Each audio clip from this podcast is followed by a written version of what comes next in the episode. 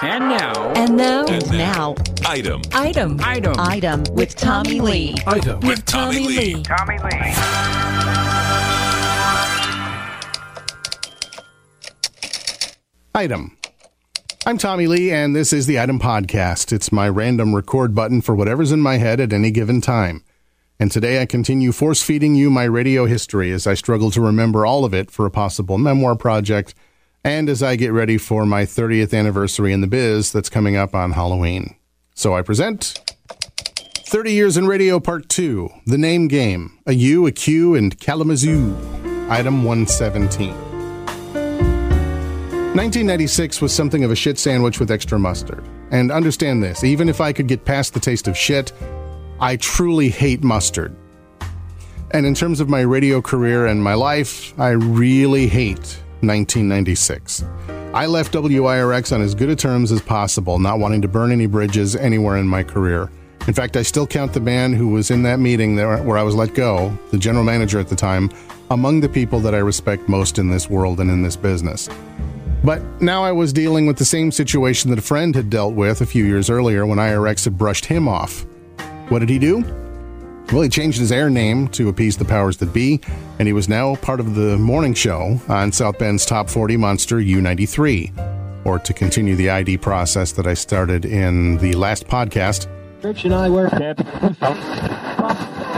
radio station number three, U93, WNDU FM, South Bend, Indiana.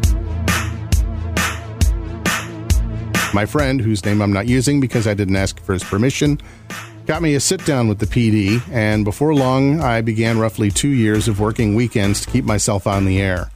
But like my friend, I had to change my name. So I borrowed the name of the actor and writer from Mystery Science Theater 3000, who voiced my favorite robot on the show, and I became Kevin Murphy. It was a good, sturdy Irish name anyway that would make sense to use in the town that was home to the University of Notre Dame. The part time work on U93, fun though it was, didn't pay all that well, so I had to sit down with an old sales manager from WIRX, who was now the general manager of an alternative station in Kalamazoo. He had reached out and offered me a job for a very, and I mean very, small salary. But I accepted it, and I accepted the midday show on. Radio station number four, WNTX FM, Kalamazoo, Michigan. Radio X. I worked there during the week. I voice tracked a weekend show, and then I worked live on the weekends on U93. A lot of work. Eight or nine shows a week, all but one or two of them live, and I only did this for three months. Why? Well, because this was also happening during one of the worst winters that we'd had in the region in recent history.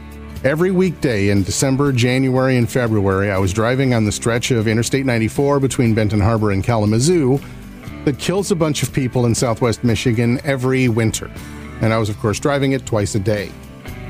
Plus, there were occasional concerts at Club Soda and other events I had to be at, including a few live broadcasts around Christmas time at the many stores on West Avenue, and so on.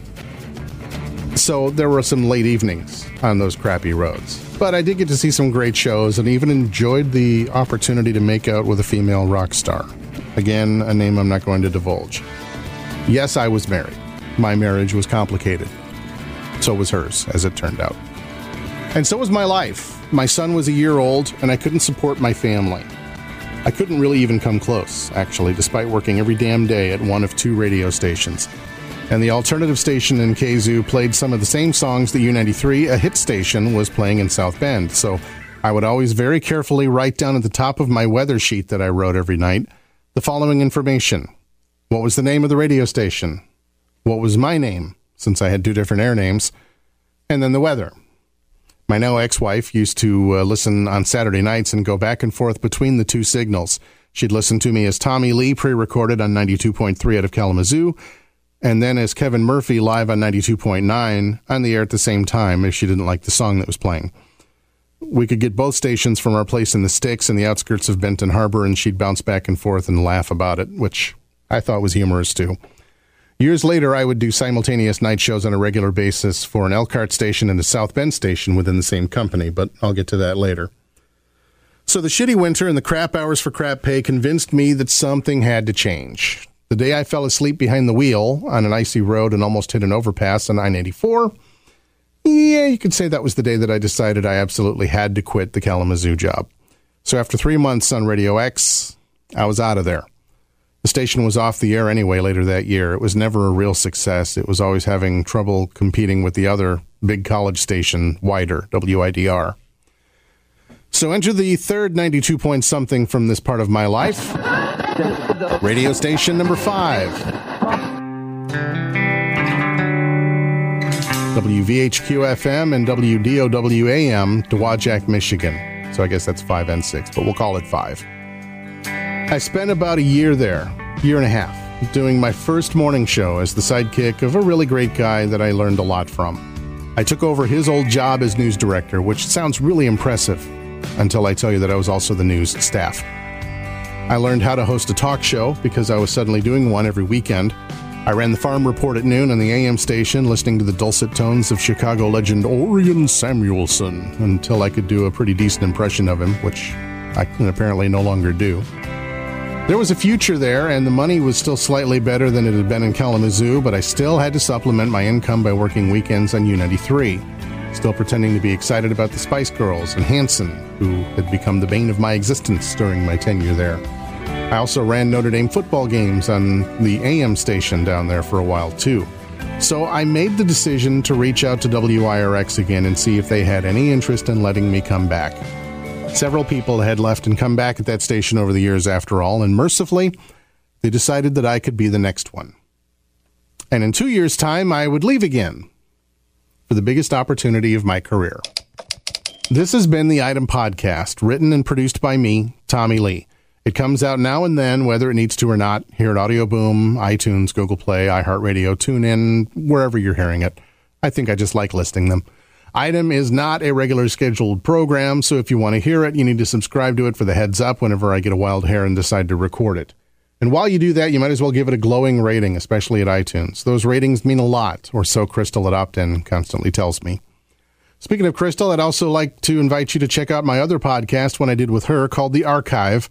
It's a fictional story based on my second novel, and it's wrapped up, uh, or rather, it wrapped up not too long ago on most of these same podcast providers. Another story is in the works for season two, but I've been busy. But right now you can binge all 16 episodes of season one, and hopefully you will enjoy it. The item is part of the Opt In On Demand family of podcasts. It's kind of like the relationship Loki had with Asgard, though. Adopted doesn't quite fit, slowly dragging it all down from the inside. This has been Item with Tommy Lee.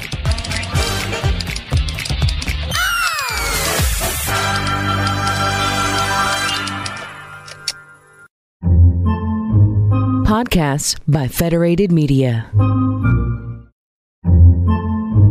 Podcasts by Federated Media.